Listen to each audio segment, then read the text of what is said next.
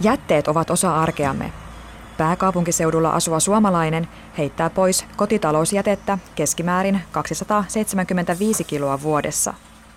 Kotitalouksien tuottama jätemäärä on kuitenkin pientä verrattuna esimerkiksi teollisuuden ja rakennusalan tuottamaan jätevuoreen.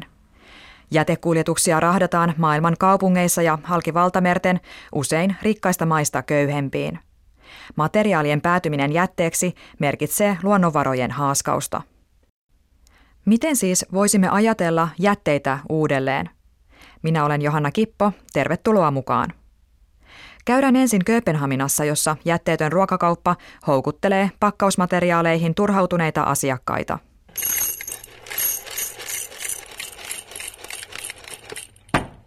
Pieni kivijalkaliike Lösmarket sijaitsee trendikkäällä kadulla Kööpenhaminan Nörrebruussa gallerioiden, kahvipahtimon ja viinibaarin läheisyydessä – Ruokaostoksilla kävijöitä riittää arkiltapäivänä tipotellen. Yes, there's no plastic there, except this. Are those your own containers? Or yes, yes, yeah. Kööpenhaminalaisella Vita Bonna Jörgensenillä on reppu täynnä omia, kotoa tuotuja purkkeja, joihin hän pakkaa ja punnitsee ostoksiaan. Ostoskorin on sujahtanut taateleita, vihanneksia ja jauhoja. Because I found it annoying with all that uh, plastic you're using. Pakkausmuovi on ärsyttävää ja sitä päätyy meriin, hän sanoo. Purkkien kanniskelu kotoa asti toisesta kaupunginosasta on vaatinut hieman vaivaa ja suunnittelua etukäteen. Is it a lot of carrying with the, with the boxes? No, it's no, it's no problem. I take the bus and trains.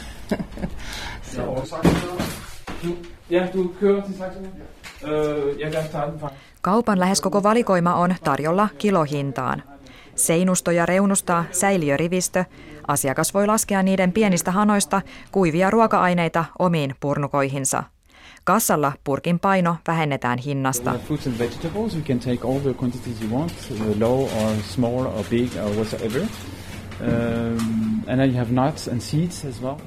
Kauppias Frederik Hamburgerilla on tällä hetkellä kaksi jätteetöntä ruokakauppaa ja kolmannesta neuvotellaan.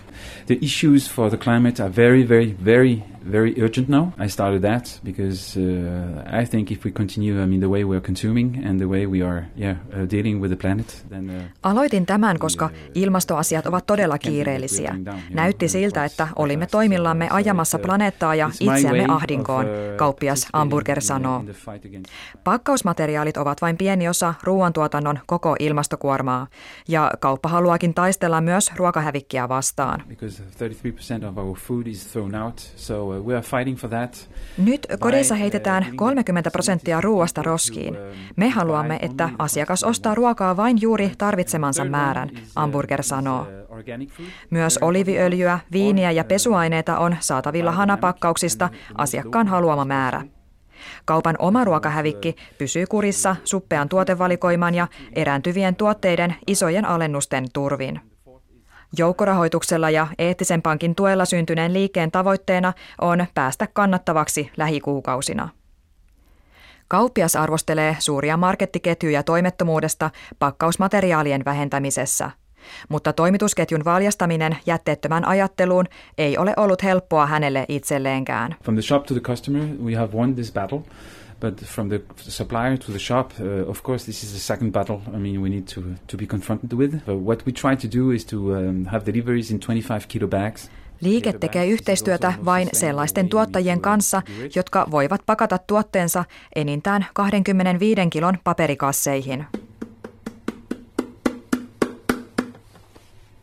Maailmalla leviävän niin kutsutun zero waste eli jätteettömän elämäntavan noudattajat pitävät nykyistä kierrätysjärjestelmää vain hätäratkaisuna jäte- ja luonnonvaraongelmiimme. Tärkeintä heistä on minimoida jätteiden synty ja välttää tavaroiden päätyminen kaatopaikoille tai jätteenpolttolaitoksiin. Kööpenhaminalainen opiskelija Veslava Aleksandrova vaihtoi jätteettömään elämäntapaan hiljattain. So I got Hankin ensin tarvikkeita, kuten purkkeja ja mehiläisvahapaperia, johon voi käärästä vaikka leivonnaisen kaupungilla.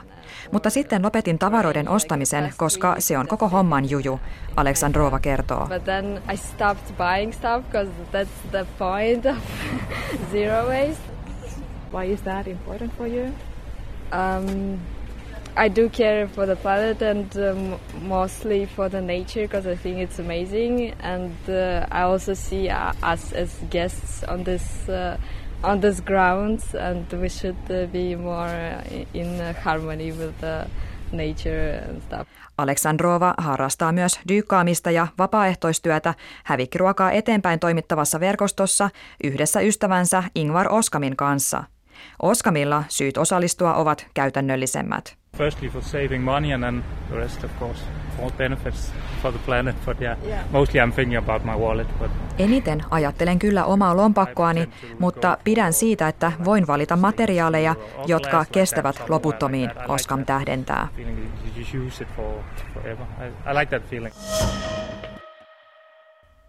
Jätteiden vähentäminen on pinnalla suurkaupungeissa eri puolilla maailmaa.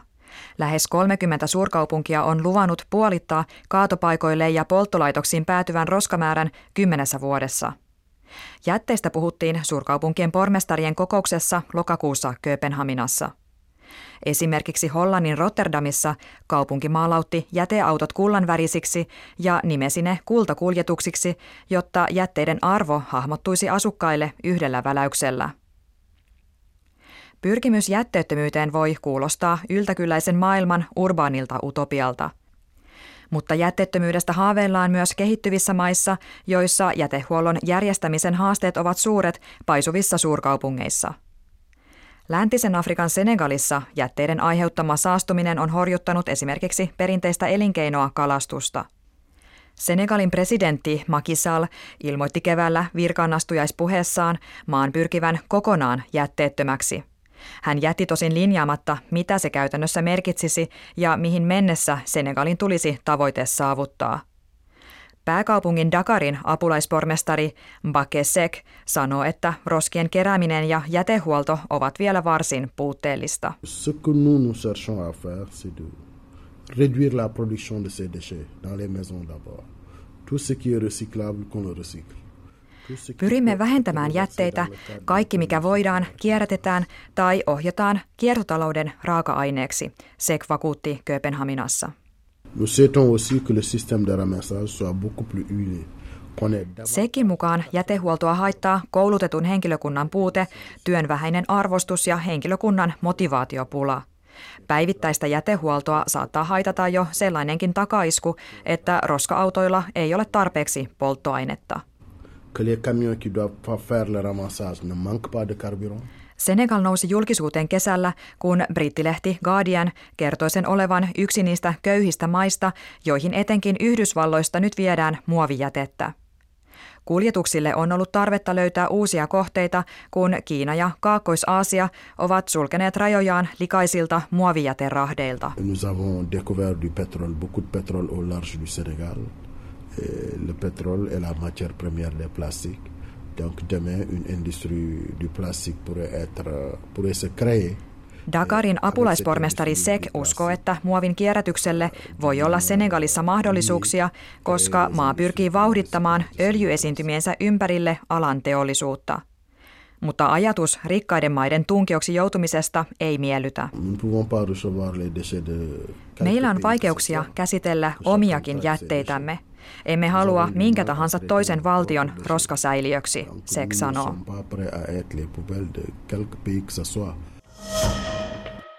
Studiossa kanssani on nyt vastuullisen liiketoiminnan professori Minna Halme Aalto-yliopistosta. Tervetuloa. Kiitos. Kuinka realistista tai toisaalta voisiko sanoa utopistista tällainen jätteettömän yhteiskunnan tavoittelu on tällä hetkellä? Se on realistisen ja utopistisen puolimatkassa Eli sitä kohti ollaan menossa, mutta samaan aikaan jätteitä syntyy edelleen valtavasti ja on paljon sellaista jätettä ja käytettyä materiaalia, jota ei pystytä kierrättämään tai jota ei toistaiseksi taloudellisesti kannattavaa kierrättää.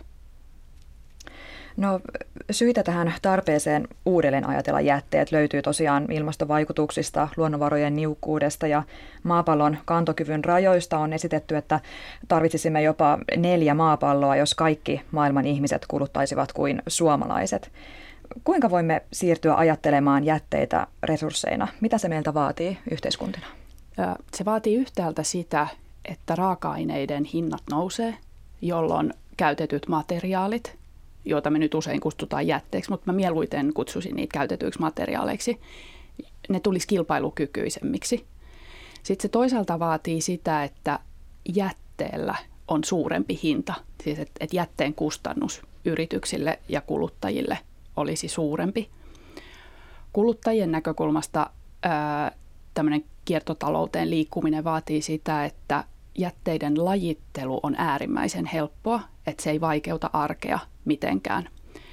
Ja jos ajatellaan nyt tätä raaka-aineiden hintojen nousun tarvetta, niin sitä tapahtuu jo nyt, että esimerkiksi jotkut harvinaiset metallit, joita me tarvitaan vaikka meidän elektroniikassa, niin niiden hinnat nousee ja sitä kautta tulee niin kuin houkuttelevammaksi taloudellisesti ottaa talteen ää, olemassa, olevia, olemassa olevista systeemeistä metalleja.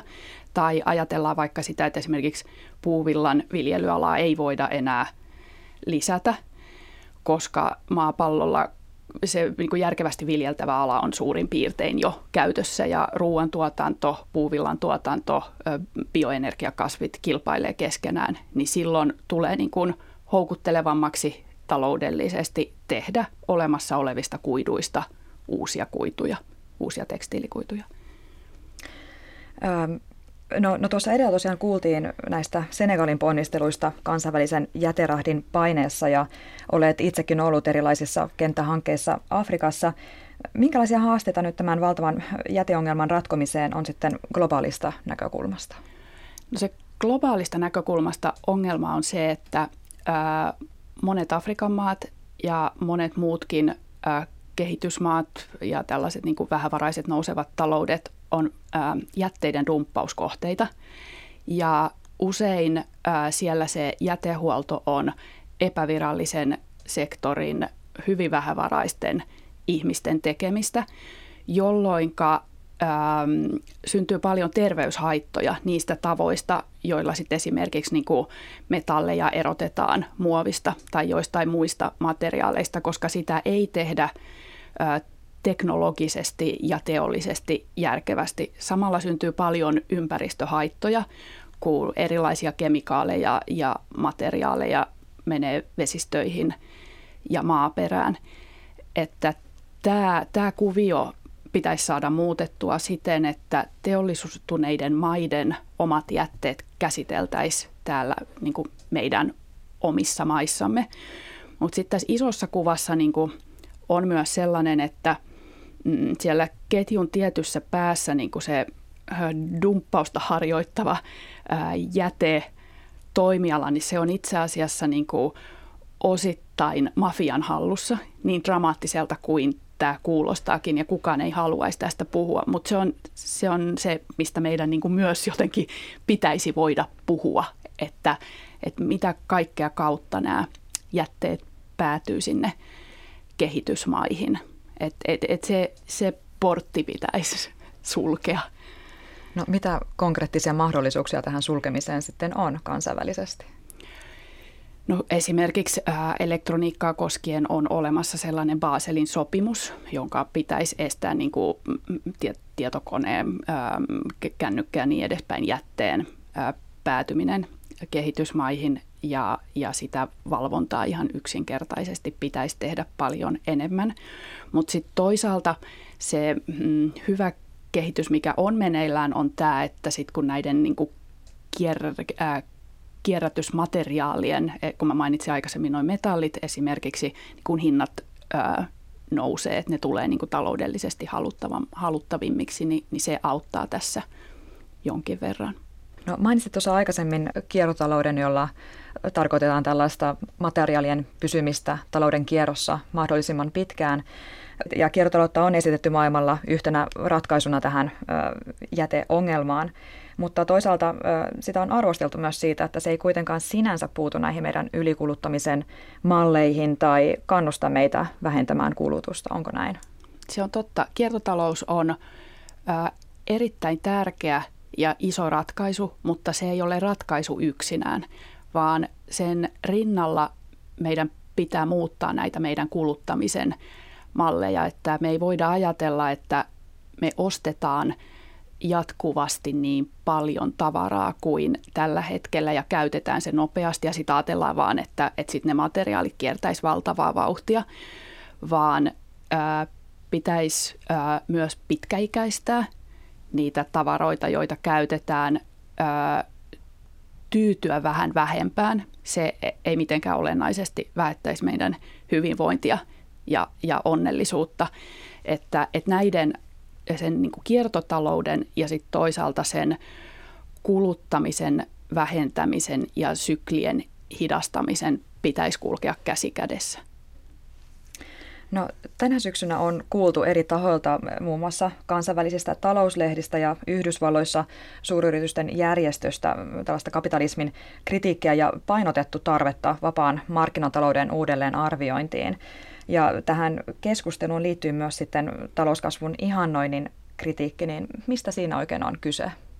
No tässä kannattaa ehkä ihan ensimmäisenä nyt ajatella, että talouskasvuhan mitataan bruttokansantuotteella. Bruttokansantuote on mittari, joka alun perin kehitettiin Yhdysvalloissa suuren 30-luvun laman jälkeen siihen, että mitataan talouden häiriöitä. Ja sitten se myöhemmin vaan yleistyi sellaiseen käyttöön, että sillä mitataankin – ikään kuin, niin kuin hyvinvoinnin kasvua.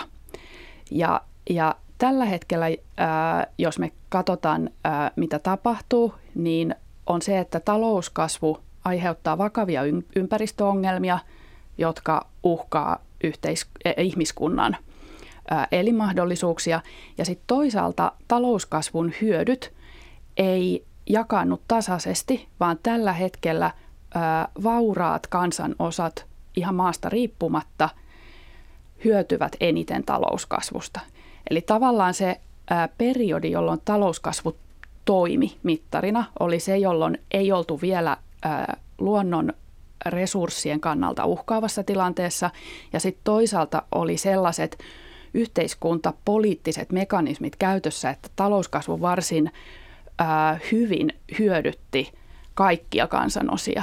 Ja nyt kun nämä kaksi asiaa on ongelmia, E, ongelmat, eli se luonnonresurssien ja kantokyvyn väheneminen ja sitten toisaalta, että talouskasvu hyödyttää vauraimpia eniten, niin se ei enää ole hyvä hyvinvoinnin mittari, vaan pitäisi rakentaa tasapainoisempi mittari, joka selkeästi mittaa hyvinvointia ja mittaa myös sitä luonnon kantokykyä. Et näitä mittareita on olemassa ja se, mitä se vaatisi, että, että niitä otettaisiin enemmän niin kuin poliittisen päätöksenteon ohjaukseen, on, on se, että saataisiin jonkunnäköinen konsensus aikaan tästä, että näitä oikeasti käytetään. Et meillä on niin valtavasti nykyisin dataa käytössä ja niin erinomaisia tapoja niin kuin hyödyntää sitä dataa näillä, näillä nykyisillä laskentasysteemeillä, että se ei ole, niin kuin, se ei ole minkäännäköinen niin kuin aineistojen eikä mittaamisen teknologioiden ongelma, vaan, vaan, vaan se on poliittisen tahdon kysymys niin tämä talouskasvuajattelu on hyvin juurtunut meidän, meidän järjestelmäämme, niin kuinka valmiina sitten voi ajatella, että liike-elämä ja tämä meidän kvartaalitalous ja hyvinvointiyhteiskuntamme sitten olisi siihen, että emme enää pyrkisikään tällaiseen jatkuvaan talouden kasvuun? Yritysmaailmassa on nähtävissä sitä liikettä, että, että pyritään paremmin yhdistämään ää, ajattelu ja toiminta, että mitä hyvää tehdään ja miten se yhdistyy siihen yrityksen menestykseen, että et, et siellä myös tätä korjausliikettä on tapahtumassa, mutta se ei ole vielä valtavirtaa, mutta, mutta, mutta on monia yrityksiä, jotka, jotka jo niin kuin elää tämmöisessä äm, missio- ja talous, siis niin kuin joku yhteiskunnallinen hyvä missio ja, ja sitten se talou, talousajattelu yhdistettynä. Todella monet kannustimet yrityksissä on sellaisia, että ne nojaa näihin kvartaalitalouden, eli siihen, että mitataan neljännesvuosittain menestymistä, että ne nojaa näihin. Ja, ja silloin ää, nämä tämmöiset hyvin lyhyen aikavälin ää, kannustimet esimerkiksi johdolle, ää, niin johtaa siihen, että, että tehdään kestävän kehityksen näkökulmasta huonoja päätöksiä. Et mitä pidemmällä aikavälillä ajatellaan, niin sitä useammin ää, taloudellisen menestymisen ja sitten toisaalta niin kuin ekologisesti ja sosiaalisesti kestävän kehityksen tavoitteet kyllä yhtyy.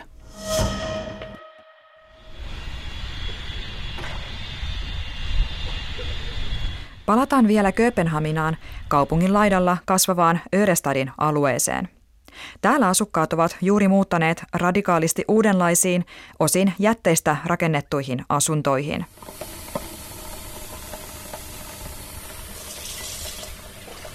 Kirjailija ja yrittäjä Freja Poloniusin koti on rakennettu Kööpenhaminan uuden metrolinjan työmaalta kierrätetystä betonista. Ikkunalasit ovat peräisin hylätyistä rakennuksista Pohjois-Tanskasta ja parkettilattiat on koottu tanskalaisen puuvalmistajan hukkapaloista. Kiertotalousinnovointiin keskittyneen arkkitehtitoimiston Lendagarin mukaan materiaalien uusiokäyttö on säästänyt Upcycle Studios-hankkeessa luonnonmateriaaleja ja vähentänyt rakentamisen hiilidioksidipäästöjä. Viisilapsisella perheellä rakennuksen ekologisuus oli yksi muuttopäätökseen vaikuttanut syy. 20 years ago, I was uh, part of one of the creating one of the organic society in Denmark, but it was like very hippie in a, in a way. Olen ollut perustamassa hippimäistä luomuyhteisöä Tanskassa ja olen aina halunnut elää kestävästi, mutta olemme myös nykyaikainen perhe ja haluamme asua juuri Kööpenhaminassa. Nyt molemmat puolet yhdistyivät, Polonius kuvaa. It's a little messy up here because we Polonius saa hyvää fiilistä siitä, että voi asumisvalinnoillaan olla osa ratkaisua ilmastonmuutoksen hillitsemisessä.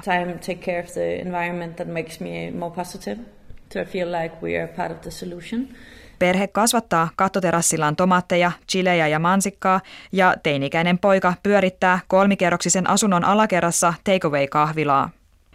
Hulppeat 184 asunnot eivät ole vuokrahinnaltaan jokaisen kööpenhaminalaisen ulottuvilla. Hankkeen taustalla oleva kiinteistösijoitusyhtiö Andrep halusi projektilla osoittaa, että perinteisenä pidetyllä rakennusalallakin kyetään inspiroiviin innovaatioihin. Andrepin perustaja Rasmus Nörgård.